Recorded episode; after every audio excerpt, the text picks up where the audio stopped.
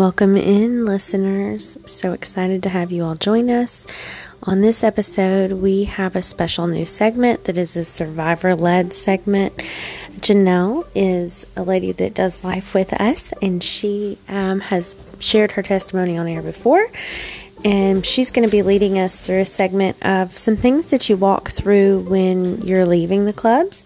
And we're going to have more of these, but this one is the first one. And then Abby Bailey is going to be continuing um, to highlight a particular family in the Bible to us. So let's just jump right in.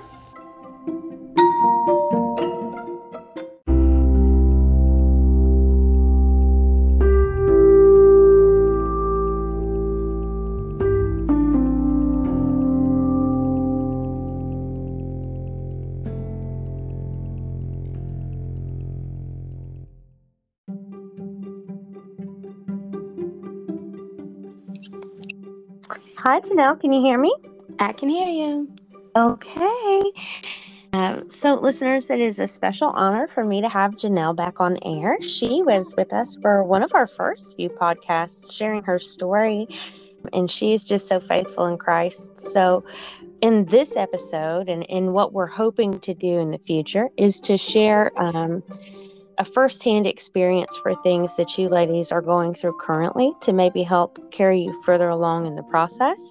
And so in this particular one, we are wanting to highlight identity and to try to help break that down for you all. It, what we're talking about is a set of characteristics that makes up who you are, how you see yourself, how you portray yourself to the world. And so as we deepen our walk with Christ, we learn to look to Him to define us. But it's not unusual for women in general to struggle with this, but and particularly if you've come out of or your entertainment industry, to have a little bit of an identity crisis. Janelle, you experienced this firsthand. Can you tell us about your identity while you were a performer? Yes, and thank you for having me back. Yeah, I believe it's been exactly a year. Yes. um, so when I was When I was dancing, uh, you know, you, you start out and you think, oh, well, I'm only going to, you know, do this for this amount of time. And so it's it's kind of like just something you go and do. And as you keep going, uh, time goes on and a year turned into two years. And so what was something I would just go do, I didn't think too much about it, actually started becoming Uh, more of who I was, and something that I necessarily wasn't open with started becoming uh, more of who I was. Uh, little things like being able to say, oh, well, you know, I can go make this much money and I can build this and I can get this car. And you start, you know, building what you think is, you know, the life you want. But at the same time, you know, I think for people who, ladies who get in, into the industry, there's already uh, some sort of identity crisis that's happened mm-hmm. and distorted. I mm-hmm. guess that's the best way I could say it.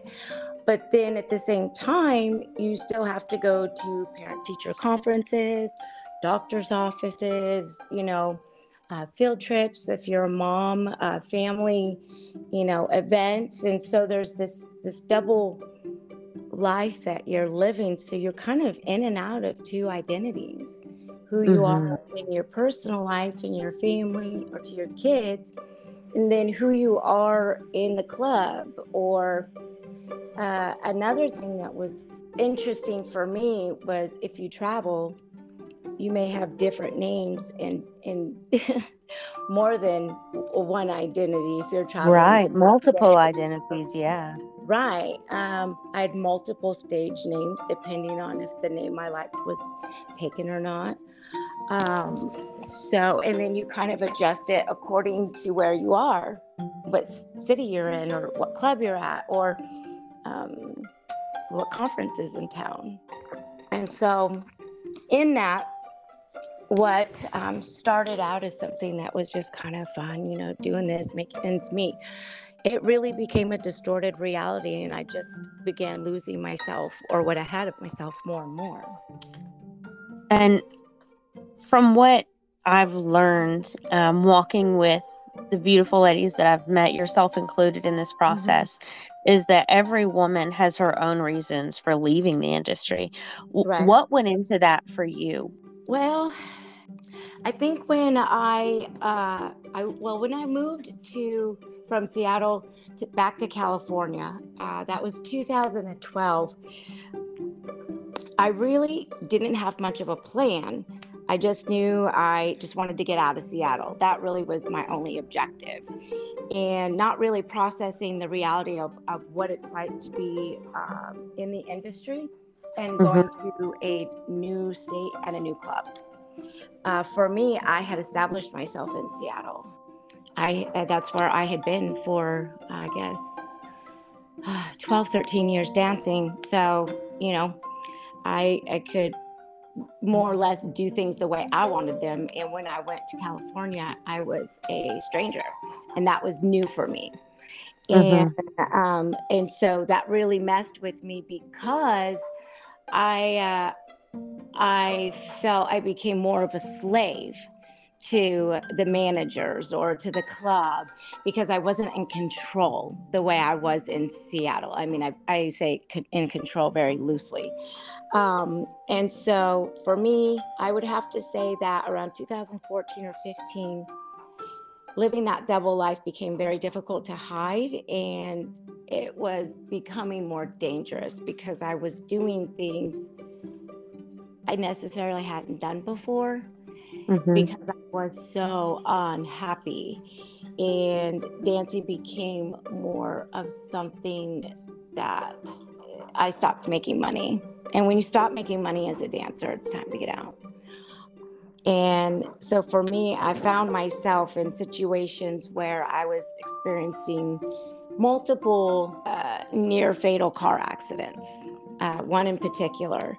Um, I felt the pressure of demonic forces around me like I never had before. It mm-hmm. was a completely different world for me in Southern California dancing than it was in Seattle dancing. And um, so basically, after my trip to Vegas, which was uh, I believe January tenth, two thousand fifteen, Uh, my husband had uh, been in a um, hit and run where he had done the hit and run, and he called me. It's like two a.m. He's like, I am in a high-speed car chase. I don't know who it is. I probably will end up in jail. And I, all I knew, to, knew is that Jaden was home, um, our son. So mm-hmm. I got in the car and I drove. And I, I believe I told this story, my my testimony uh, podcast. It stormed so bad that night, and I remember driving, and it's about a six or seven hour drive, and mm-hmm. I'm in probably my worst state of mind. I've been in Vegas already two or three days, probably haven't slept much, um, just not in a good state of mind. And by the time I got back to um, San Diego, I had decided I was done. I was absolutely done. The idea of this life destroying my son's life or anything, because my husband was so unhappy. We were just all unhappy, right? Mm-hmm. Um, when when mom is strong, or when the wife is strong, the family tends to run a lot better. And mm-hmm. I, I was withering away. And so that morning, I remember sitting on the edge of my bed, erased every single number, changed my number. Basically, I just disappeared. And that was the last time I danced. It's amazing. Yeah, January tenth. How did you go about, after you left, seeking what your true identity was, getting out of the clubs? What was that process like for you? Because I know that that's a really brutal phase. Absolutely. Uh, I had no idea uh, what I was I had no idea how hard it was going to be. Um, I don't think, for me, I didn't, um, I didn't really think about it. I just made the decision, and it was like, okay, um, let's do this. I, I remember throwing away a lot of my shoes and my, my bag and, and those things. Um, I got rid of probably sixty percent of it. There was, you know, stuff I still hung on to. There was kind of a process of that purging, the material things and whatnot. But I knew that I had to get back to the feet of Jesus, no matter mm-hmm. what, that that was where whatever was going to happen, I had to get there. Um, so I crawled back to the feet of Jesus. I had a, a really dear childhood friend that had invited me to church. And so I rededicated my life, and uh, I just began to surround myself with everything Jesus, worship music. It had been so long since I had even listened to sermons or worship music. So for me, there was so much more out there. Uh, we didn't have YouTube or Facebook and all that stuff uh, back in when I, I was walking with the Lord in two thousand one. It had been that long. And so I just surrounded myself with everything Jesus. And um, and I transitioned the best that I could. And, and then um, probably about five or six months Maybe five months after, you know, I, w- I was just very raw, facing life without uh, trying to find a job, and then trying to readjust the way that you look at men, and, you know, facing trauma, and all these things are, are just right in front of you. And it's kind of like everything looks like a, an emotional boulder. And I ended up, I ended up overdosing on Xanax, and I woke up in the psychiatric hospital on a seventy, seventy-two hour hold, which gave me four days to sit mm-hmm. there and really think about what what was happening. And like I have mentioned before, that was when the Lord gave me the option. He, you you live or you don't, because, you know, it's life or death at that point. Yeah, absolutely. What would you say in getting to know Janelle versus all of these multiple identities that you had created and going through all of that? What would you say the hardest part about discovering and getting to know who you really were? What was the hardest part about all of that? I distinctly remember the first time I tried to look at myself in the mirror. And I... It was very difficult. I couldn't do it. I, I could not look at myself in the eyes and stare into my own eyes. I wasn't ready yet. There was so much shame, so much shame, so much shame, uh, so much guilt and regret. I mean, it was, it it was really raw. And um, I remember going uh, to church. I just knew.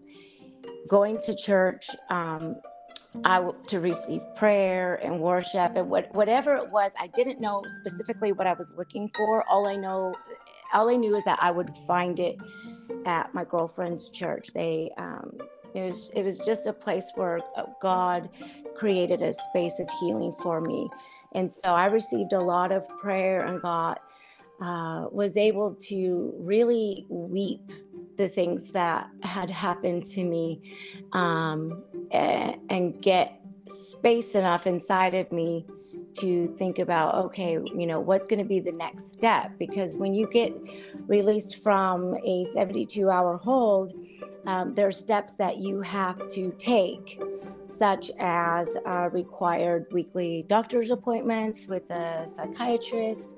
I was required to be on medication. Um, and it was at that time I chose to find a therapist, and I found an amazing therapist. And for a year, I um, I always say that I emotionally vomited every single time. Not every single time, but a lot. Mm-hmm. And um, I had to be able to do that. I had to be able to bring what was so buried in the darkness yeah. into the light, because it can't be dealt with if it's in the dark. You know, it has to be brought into the light. Yes. Well, you know, that's something that, so, I mean, just in full transparency, you know, after getting out of w- the situation that I got out of and getting right. into therapy, I had never had a place to put all of that. Right. And certainly not a place that would um, endure it without judgment. And so still to yeah. this day, after my therapy sessions, I still haven't gotten over it. And I will still tell my therapist, who I absolutely love, hey, I'm really sorry I didn't give you a chance to talk. This is such a one-sided relationship. And she's like, you know, you're paying me for this. And I'm like, it's just so strange to me. Like any other friend would have hit the road by now, you know, like I know, I know. It's such a hard thing. And especially, you know, you harbor all of this guilt and shame and trauma. And usually there's like consequences socially for letting all of this out. So it's so hard to power past all of that in therapy and just like let it out. I think and, uh, for me, a, a, a turning point, you know, you have turning points in your life. Uh, yeah. And those moments stick with you, and yeah. the emotion is attached to the memory. And for me, it was one particular session, probably four or five months in. And I remember I made the decision to say the things that I had never said to anybody, and still to this day wouldn't, but I was safe enough with her. And at the end of our hour, she looks at me and she says, "Are you okay to drive?" Aww. And I thought, okay, that we made some progress. Yeah. And, you know, she made me promise to just sit outside and take some deep breaths. And um, at that time, uh, her office was on the beach, not on the beach, but right there. So I could walk to the beach. So I was able to go, uh, you know, a block down and walk on the beach, which was amazing to be able to follow up that type of session with that. But yeah, I made a lot of progress yeah. that day. And, and it's amazing what happens when uh, space gives way to be able yes. to put something in that's going to help you grow and heal and push past the things that have been like cinder blocks on your on your ankles, right? Just holding yeah. you down. Um, so yeah, that was that between therapy and just developing relationships within uh, the community of ladies in the church. Those two things were real. And then also just, you know, rebuilding relationships within my family, with my mom or my sisters, that that was really important too. Right. And so now, I mean, it's been, what, eight years since leaving? Is that right? Oh, my goodness. I guess, yes. I've been yeah. here for six. Yeah. Uh, yeah. yeah. Mm-hmm. So how do you see that your identity has changed in those eight years? Oh, wow. I... I would have to say, oh, I can look myself in, in the mirror and look in my mm-hmm. eyes. Yes, you can. Uh, even when I'm crying and I have ugly cry face, I make myself, because I have to connect with what I'm feeling. I, I want to see it. It's it's something about, for me personally, feeling the emotion. And then uh, for me, my safe place in my house is my bathtub. Yeah. I may take two baths a day if it's that type of day, but I get into my bathtub and I and it's where I can just worship, I can pray, I can cry. And so a lot of times I find myself in front of the mirror, and I will look myself in the in the mirror, look at myself in my eyes, and I'll tell myself, "You got this. You are brave. You are worthy." And I have that written uh, sometimes in lipstick, lipstick, but sometimes in um, the whiteboard markers. You can put mm-hmm. those on mirrors. And so yes. I will write, "I am worthy. I am an overcomer," you know, reminding myself of those things. For me, learning to love myself has been a Um, a huge process, but rewarding in the same. Uh, learning to emotionally just hug yourself, your body, and just it's it's a process though. It does. I'm I'm still learning to love myself. Yeah. And you know, like it's been eight years. Mm-hmm. Maybe it's. But there's so many longer. Layers to the healing, you know. Absolutely. And then as you're going through that, life is still happening. Absolutely. You know? Oh my goodness. Yes. So, where's the sunshine and rainbows I thought I was signing up for, right? Oh, absolutely. I was like, oh, I, I don't just get all the rewards right now. Oh, okay. And and also it's, um, you know, why people don't stop acting up. Uh, yeah. Bills don't stop coming. That's right. Uh, relationships, you know, continue have ups and downs. You know, I was, with Paul, that was huge for me. I had to mm-hmm. do a lot of work on myself as well as, you know, work within my marriage. Um, so there were a lot of moving parts, but something I did is I, I developed community, and that was really, really important for me, was developing community. I had never had that before. Yeah. And so from having that firsthand experience of walking through something like this that you've had, what advice would you give a woman who's struggling with her identity? Oh, you know, I thought about this question, and the number one thing that came to me uh, first was boundaries.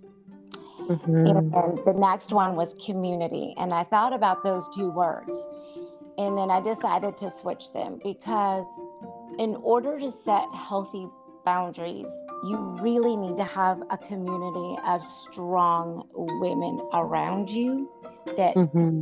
trust, that will point you back to scripture, point you back to the cross, stand in the gap for you, you know, be that phone call at three a.m. or mm-hmm. um, be that person that you can, you know, just cry to, you know. And when you have community, you also have their stories. And the Lord uses their stories to help you. And one of the things that I learned was how to set boundaries. Mm-hmm. And setting boundaries is, is huge. That's something I've learned over the last two years that has been pivotal in my growth. Um, having people who are safe within my within my boundaries, and those who are not emotionally safe but still safe family. Um, you can't just say, "Oh, I'm never going to see you again," because there's holidays. Right. Um, there's life. And so for me, I learned how to place family members outside of my boundaries and not feel guilty, and um, not to feel like I did something wrong. But mm-hmm. again, that's the process. It took me, it took me about a good year. I don't like to put timelines on it, but um, I, I see, I feel like my, my life really does go by seasons, and you know, I have year, my years are full of, of learning and experience and lessons. And so for me, um, I grew a lot and healed a lot when I began setting boundaries. Yes. Amen. Absolutely. Well, thank you so much. It's been such a pleasure to have you on and to ask these tough questions with both. And I'm looking really forward to having these special segments with you and everything that is going to come forth. Thank you so much. Me too. Thanks for having yeah. me. Of course. Bye.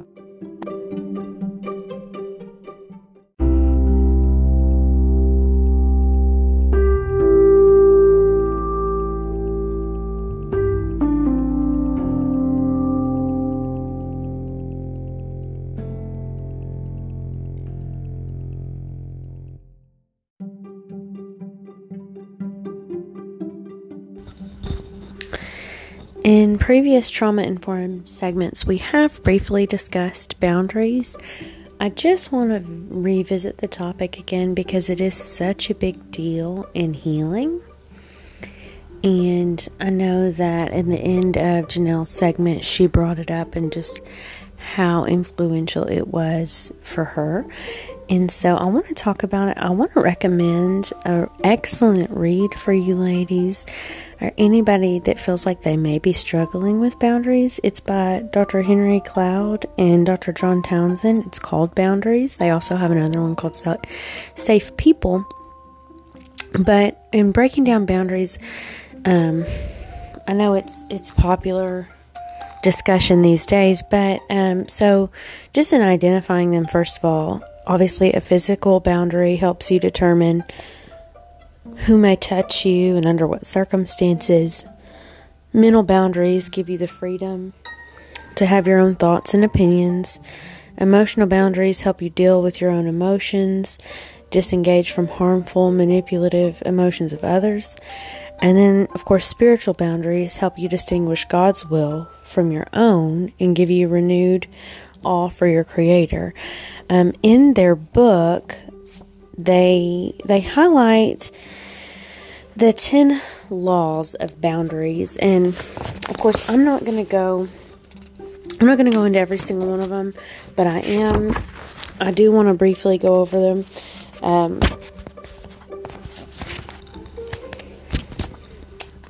sorry, just getting there with it. Um, for me, whenever I was establishing boundaries, I realized that the very first one was the one that I struggled the most with, and that's um, the law of sowing and reaping.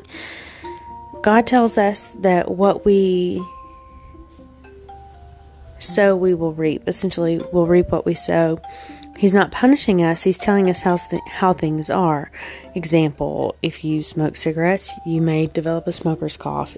Um, you may even get lung cancer. If you overspend, you may end up in debt.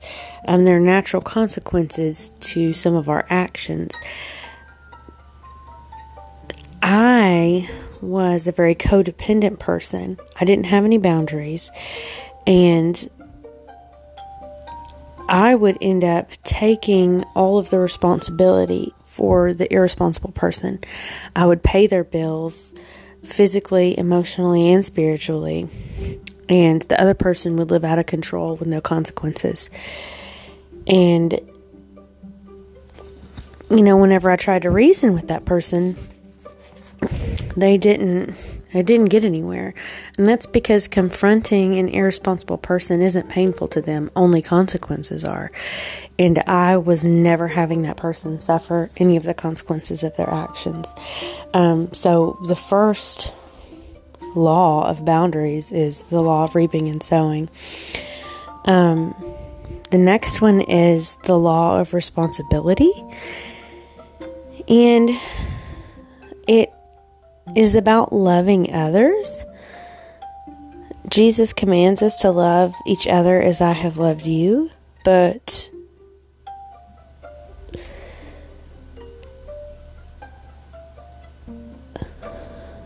we can't live for another person. We're to love one another, not be one another. We can't feel feelings for one another. Um, we can have empathy and sympathy, but we can't do it for them. I can't think for you. I can't behave for you. I can't work through disappointment for you. Um, I can't grow for you. Only you can. And likewise, you can't grow for me. And um, I think that once you grasp that, it kind of lets go of a lot of unnecessary responsibility that sometimes we can put on our shoulders. Next is the law of power. And of course, if you've ever had to do any type of addiction recovery or celebrate recovery, you have to recognize that you're powerless over your behavior. Paul talks about this in in Romans, um, about not having the power to do what he knows is right, feel, feeling powerless over his sins and decisions. You can recognize your powerlessness, but you have the power to agree with what truth is about your problems. The Bible calls that confession. And what we confess, we agree with. You have the ability to at least say, hey, that's me. And you may not know how to change it yet, but you can still at least admit and accept that, okay, that's me. You also have the power to submit your inability to God. You have the power to search and ask God and other people to reveal more and more about what's within your boundaries. You have the power to turn from evil that you find within you. That's called repentance. That doesn't mean you'll be perfect, but it means that you can see your sinful parts as an aspect of what you want to change. You have the power to humble yourself and to ask God and others to help you with your developmental injuries and leftover childhood needs. You have the power to seek out those who've injured you and make amends. The another law is the law of respect when it comes to boundaries. And of course, all of this is is in their book. Um, there's the law of motivation. Um, and you have to, basically in that principle, you're breaking down what your driving force is between, you know, why you are or aren't doing something. A lot of it has to do with fear. Uh, it could be fear of loss of love, fear of abandonment, fear of making someone else angry, fear of being lonely, fear of losing the good inside of yourself, fear of guilt, um, to pay someone back maybe what's motivating you, other people's approval, uh, can be several different things. But one major thing that I did want to bring up, so when you're reading through this book, you're going to come across, um, if you read it, which I really recommend, um, it's been, it made a huge difference for me and a lot of my very close friends that struggled with healing and realized that they had big boundary problems. Um, there's a special section that I really just want to address um, for ladies who are victims, particularly of sexual abuse or um, domestic abuse, because it's really, really hard to set a boundary um, when you've come through some of those things. And um, there's a special section in there of it. Um,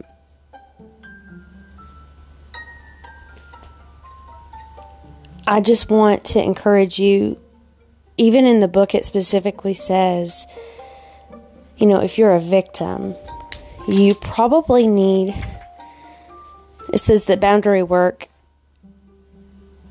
is really helpful, of course, in moving a victim towards restoration and healing, but in many cases, the severe nature of the need is such that a victim will be unable to set boundaries without professional help. And they strongly urge you to seek out a counselor that can help guide you in, in establishing and maintaining appropriate boundaries. And I know that that was necessary for myself, and I know it was necessary for a lot of my friends who um, had to establish boundaries that they were going to stick to for the first time. They had tried doing it on their own, and they were unsuccessful and sometimes put themselves in more dangerous situations. And so um, it can feel overwhelming whenever you're in those stages. And so I just want to encourage you that there's help out there to even help in that process. And of course, if you're a woman that's listening and, you know, you're overwhelmed with where to start and you feel like you need counseling, but maybe you're in a place where that isn't a reasonable thing for you, maybe due to finances or, or whatever, please reach out to us through social media or um, our website. We would love to be able to help if, if that's something that's inhibiting you from growing. We want to be able to help any way that we can with the resources that we have. So um, I just wanted to touch briefly on boundaries, like I said, because um, Janelle in her Survivor segment had mentioned it, and I wanted to touch loosely on those. Um, Like I said, I really encourage you to get this book. They also have a workbook that can kind of help break it down um, into more bite-sized chunks and help you to help make the read personal, more personal, and how that applies to you and more practical ways for how you can apply it to your life. And so um, it's a very anointed book. Um, it's helped. I mean, it it's sold over two million copies, but it's helped so many people. Um, learn to establish healthy boundaries, and just that one small thing can completely transform your life. And so I know it probably seems like we've over touched on it, but it's because it's it's so influential in every aspect of your life. So um, that that's it for the trauma-informed segment this week, but I really hope that if um, if you're struggling, that that's an encouragement to you, and it helps give you some starting points and some guide points.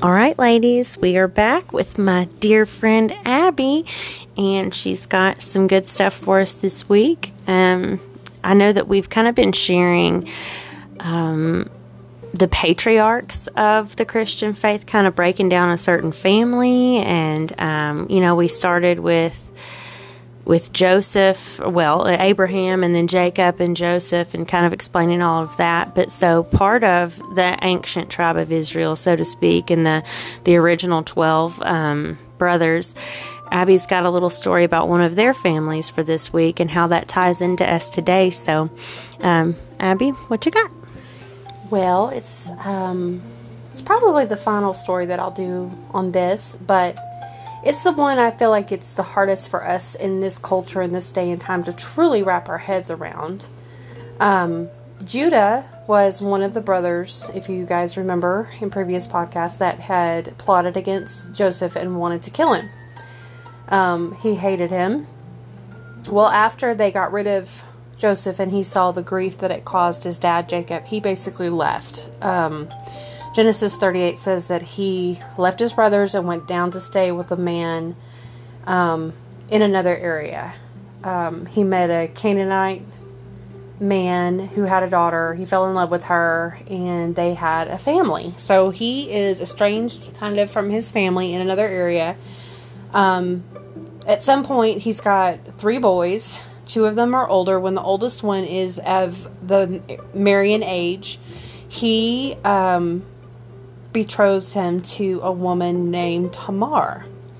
Um, the root of that word, Tamar, is where we often get Tamara. Okay. So I'm just going to call her Tammy. Yeah. So I feel like that's easier to relate to. Relate yeah. to. And sweet little Tammy marries Judah's oldest, who is, the Bible says, is evil in the eyes of the Lord. Mm. He is, um, he just, he doesn't, He doesn't honor Judah's God at all. He doesn't um, re- have any reverence or fear of the Lord. He doesn't honor his new bride. And so the Lord literally strikes him dead. Well, there was a provision for widows in Deuteronomy that said if there was another brother that they had to marry their, their widow and provide an heir in the name of that brother, in the name of that son for Judah. So Judah gives her to his second-born son. Um, well, Onan is his name, and he does not want to provide an heir for his brother, his deceased brother. And so, you know, once again, I'll say, if you like soap operas and you want to know all the... the tea. Get your Bible out, because there is some stuff. The Bible says that Onan spilled his seed on the ground, and so that way he would never provide an heir for his son. So he, it, that was very wicked to the Lord. It was very dishonoring to sweet Tammy. She was essentially being used physically, which how many of us can write that story? Right. Um, not being loved, not being honored, and was not going to ever be given means to really be a legitimate member of that family. Mm. And in that culture, being able to provide an heir for family was pretty much the purpose of women. Yeah. That's how culture looked at them. Mm-hmm. And so at that point, Judah gets fearful because the Lord strikes Onan dead for his evil deeds. So now he's lost two sons to this woman. And, you know, like we do, like all of mankind do, um, instead of, you know, taking a moment of pause and saying, well, what could I have done in my life? Could possibly I be reaping what I sowed and trying to build my, kill my brother, Joseph, mm-hmm. or selling him into slavery? Could I be possibly, you know, paying for the fact that I not raising my family with my family, that I've estranged myself from my father. No, he doesn't do any of that. He does what most of us do when we're not living the way we should be. He blames sweet Tammy. And he sends her packing back to her family. Well, this would have been very disgraceful for her to come home a widow with no heir to her family. She, this is the biggest rejection that you could have basically in that day and time given someone. So now she's covered in shame. Mm-hmm. In their local society, she is defective. There is something broken and wrong with her as far as everyone around her. Um, now, Judah does promise her that when his youngest son is old enough, he will give him to her. And that will be her husband, and she'll have an heir through him. So Tammy goes back to her pad, her parents' pad, and lives out her days and waits and waits and waits. Um, and it never happens. And she finds out that the younger son has come of age, and he's moving on with his life and his plans, and she's just sitting over there getting older, and, you know, clock is ticking. Yeah. Those little eggs are drying up, and she needs a baby. And she's not, she's not even on their radar. Their life has moved on. And I can relate to that kind of rejection. I don't know about you, but mm-hmm. I can, like, you just feel like you just, no one sees you, like you have no purpose. I, yeah. like, if I, if I could relate to any other part of that story, I could relate to that emotion in that. And so, at some point, Judah's shepherding, like, just like he did for his dad. And so he's taking his flocks to market, and they're going through a town. And so she is very brave and very bold. And she dresses like a prostitute. Mm-hmm. I guess in her mind she thought, well, if you're going to treat me like this, I'll act like one. Mm-hmm. So she disguises herself and goes as a temple prostitute on the roadside. And she entices him, and he offers to sleep with her. And so he says, well, I don't have any money. She says, okay, well, you can send it to me. Um, but you're going to have to leave your cord, your tie, your ring, and your cloak with me. Mm-hmm. Um, as payment, as a promise of payment. Mm-hmm. And so his wife has died by then. He needed some loving. So he agreed to it, which was also a very uncommon thing to for a prostitute to demand that much of supposedly, you know, quote unquote righteous man. But he mm-hmm. agrees to it. Mm-hmm. So I'm thinking she must have looked pretty good with those eyelashes behind yeah. that little her little mask. she, she was batting them for all they were worth. And so they... Uh, He leaves after it's over. She takes his robe, his ring, his cord, and she winds up pregnant. Now, now the real scandal starts. Yeah. Here, what is a widow? This would have been a part two type of soap opera. We would have had to break it into a few days for sure. Whose baby is it? So, this is really what gets me too, is the audacity of people. So, she is pregnant. It's a huge scandal. By law, she should have been put to death. And what does Judah do? Once again, an opportunity to realize his own sin. But does he? No. Mm-mm. He tells his servant, we're going to stone her. Mm. So she sends back his ring, his cloak, and everything, and says, the man who owns these is the father of my children. Of course he recognizes them. Of course he knows. Wait a minute, those oh, that's mine. Where I left those. Because when he would try to send back the goat for payment, um, you know, and don't ever get mad at anybody for bringing the wrong flowers. You could have gotten a goat. Yeah. I just thought, wow, I'm so glad that tradition didn't hold. Yeah. But when he had sent the, ser- the servant back previously with the goat for payment, she, there were no temple prostitutes. They couldn't find her. Mm-hmm. And somehow none of this is clicking with Judah until he sees his robe and his ring and his, and his his ribbon or cord. So he uh, takes ownership of it, and he actually confesses and says, she is more righteous than I. He knew the law. He knew what was supposed to have happened, and he, in his rebellion, wasn't doing it and was willing to sacrifice her whole life for it, destroy her, you mm-hmm. know. Um, and so God, in his infinite mercy, he t- he takes her as his bride. She provides him with two heirs, so she gets double for her trouble, mm-hmm. and she names them, um, I think it's uh, Fares and Zara, which Fares means breach or to burst forth, and Zara means brightness. And the interesting thing of this story to me, really like, really makes me want to shout, mm-hmm. is in Matthew one, she is listed by name with her two children mm-hmm. in the lineage of Christ. Yes. And her two sons' names, Christ was the breach mm-hmm. between us and God, and He is the light of the world. Mm-hmm. And it was almost, you know, it's a prophecy, prophetic yeah. word, and and it, and when you read the lineage of Christ, read the story, the genealogy of Jesus the Messiah in Matthew one, and there are three women named there.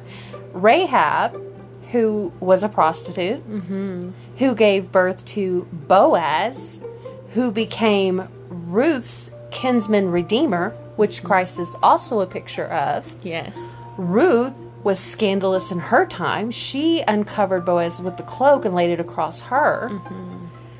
And um,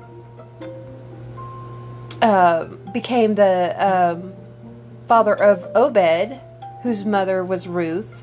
And then, of course, Obed became the father of Jesse, King David's, David's daddy. daddy. Yeah. So you have uh, Tammy, mm-hmm. who gives birth to these boys, who give birth to children who become the fathers of um, Boaz and Obed and Jesse and David, and it descends down, and you have Joshua or Josiah, um, and then it just continues to go down until you get to the lineage of the until you get to Jesus. Mm-hmm. And I just thought, so you have this, these women who society has no place for.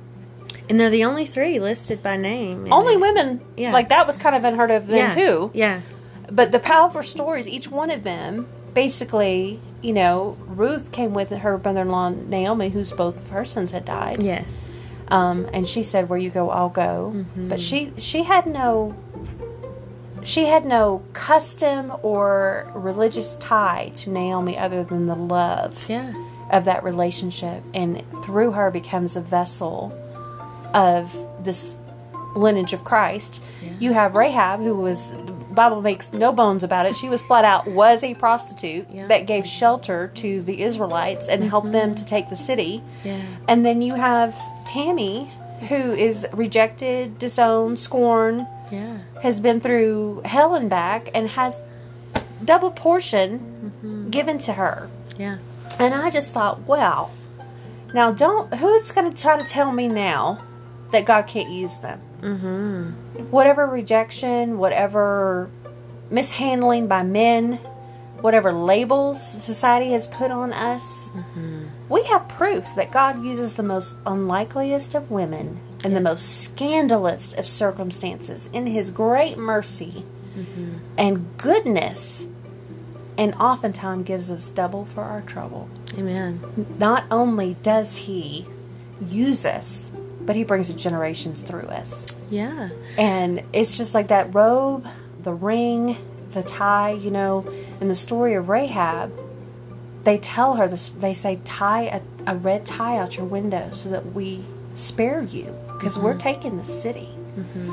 And it was such an imagery of what Jesus did for us. His mm-hmm. blood is that red cord that saves us yeah. from destruction. Yeah. And then Boaz with the covering, the cloak, the robe, that was the identity that she belonged to him. Mm-hmm. They were, that was a unit. And it's just like the story that Jesus tells with the prodigal son. When the prodigal son comes home, he puts his robe on him. And that is the robe of righteousness that Christ puts on us when He saves us and redeems us. Yes. And He puts His signet ring, His identity on him. This is my son.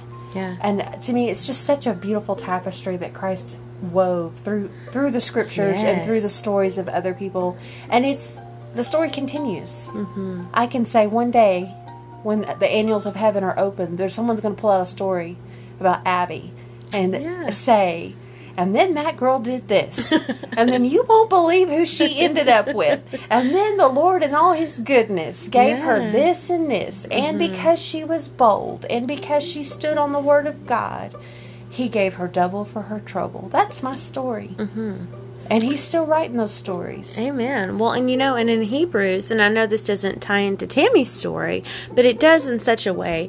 In Hebrews eleven and twelve, what they call the Hall of Faith, yes. Whenever they're listening to it, uh, or when they're listing all of these great acts of faith throughout Scripture, and they bring up Rahab, they don't bring up all of her prostituting acts mm-hmm. and who she slept with and how many men she'd been with and all of the things that she had done wrong. She hid two spies and sacrificed, put her life on the line for their protection. And when her name is brought up, it says the Lord credited it to her as righteousness. And that was before Jesus went to the cross, yes. because she had enough faith in that circumstance to believe. Yes. And um, so, you know, whenever, and we have the benefit of the blood of Christ. Right. And so when we have Christ, he doesn't see any of that. He looks, and like you said, that cloak of righteousness, he sees the blood of Jesus, he and he sees righteousness. The red cord of his blood, his son that tied a ribbon around us and yanked us right out of the clutches of hell. Yes. He covered us with his righteousness, and he puts his seal of approval with his ring on it and says, she is bought and paid for. She is beautiful. Mm-hmm. She is written into my lineage. She is a co-heir with Christ. Talk about yes. upgrade. Yeah. We get the upgrade of a lifetime. We became part of a royal family. We mm-hmm. are daughters of a king. Amen.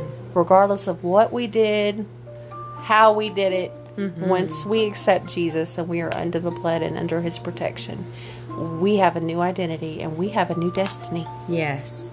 So if you're trying to find out who you are, figure out whose you are. Yes. That's the starting place right yes. there. And with yeah. Rahab, what was counted to her as faith is that she saw the Israelites cross that Jordan River on dry land. Yeah. And she saw them build an altar, and she said, your God is God. Mm-hmm. And that all it takes is that revelation and confession. No matter what, for you mm-hmm. to stop in your tracks right now and say, God, I know that you are real, mm-hmm. and I know that your son died for me. And I'm saying out loud right now, come be my God, mm-hmm. because you are real.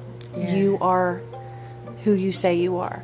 And once it starts with that, buckle up, sister. Mm-hmm. You're in for the adventure of your life. Yes. He is so good. He is. I love that whatever broken situation, family, when the Lord gets a hold of us, it will be even like Judah saying, she is more righteous than I. Mm-hmm. Because his faithfulness changes us. His goodness leads us to repentance. And he can take our biggest mess, mm-hmm. impossible situations that people have written us off, given no possible way for us to have any kind of future. Those boys were her inheritance. Not only in that culture, but they were her inheritance in the kingdom. Mm-hmm. They became Um, part of Christ's story, and and we are part of Christ's story when we submit to him and allow him to have full authority over our lives. He yes. writes us into that. Mm-hmm. What a beautiful, beautiful tapestry he is weaving out of our lives long before we even, like you said, long before we even know mm-hmm. him or recognize the power of the cross and what he did on it for us. He is writing our stories, and he is weaving things himself into it. And I just, I, I just like, I feel like one day there's going to be s- stories, and we're going to see this red thread. Yes. Of Christ's blood that just follow the tapestry, follow it. And it's just interwoven into so many of our lives mm-hmm. and in our backgrounds. And yes. we're just going to marvel yes. at his goodness and mercy over us in ways that we never thought and could never imagine. And so that is my hope in talking about all of these stories. Jacob, um, Sarah, Abraham, Joseph, uh, Tammy, Judah, all of them, um, and that he is still a God of restoration. Mm-hmm. He is still a God of reconciliation. Yeah. And it there is nothing impossible for him. It really does not matter what brokenness you come out of. It doesn't matter what label has been put on you. It doesn't matter what bad choices or mistakes you've made. His blood speaks a better word. Amen. And you can be whole, and you can be righteous, and you can start all over again with a new life. Yes. If you just cry out to Jesus. He's waiting for you.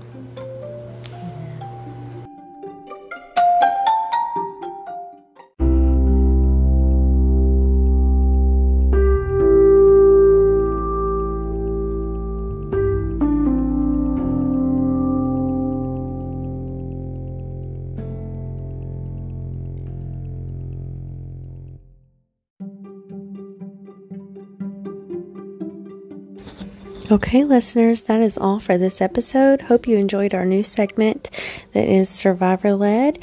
Um, if you have any questions or any topics that you would like for us to to cover next, feel free to reach out and give us some ideas, some encouragement. We would love to talk on and touch on things that are relevant to you now. Um, on the trauma-informed segment, um, like I said at the moment, if um, boundaries are something that you feel like you need help working through, feel free to reach out. As usual, we love you. We pray blessings over you in the weeks to come. Pray that you experience God in a fresh new way, and if there's anything that we can do to help you walk out healing and just freedom in your life, then we want to be able to do that. So we love you, and until next time, have a great day.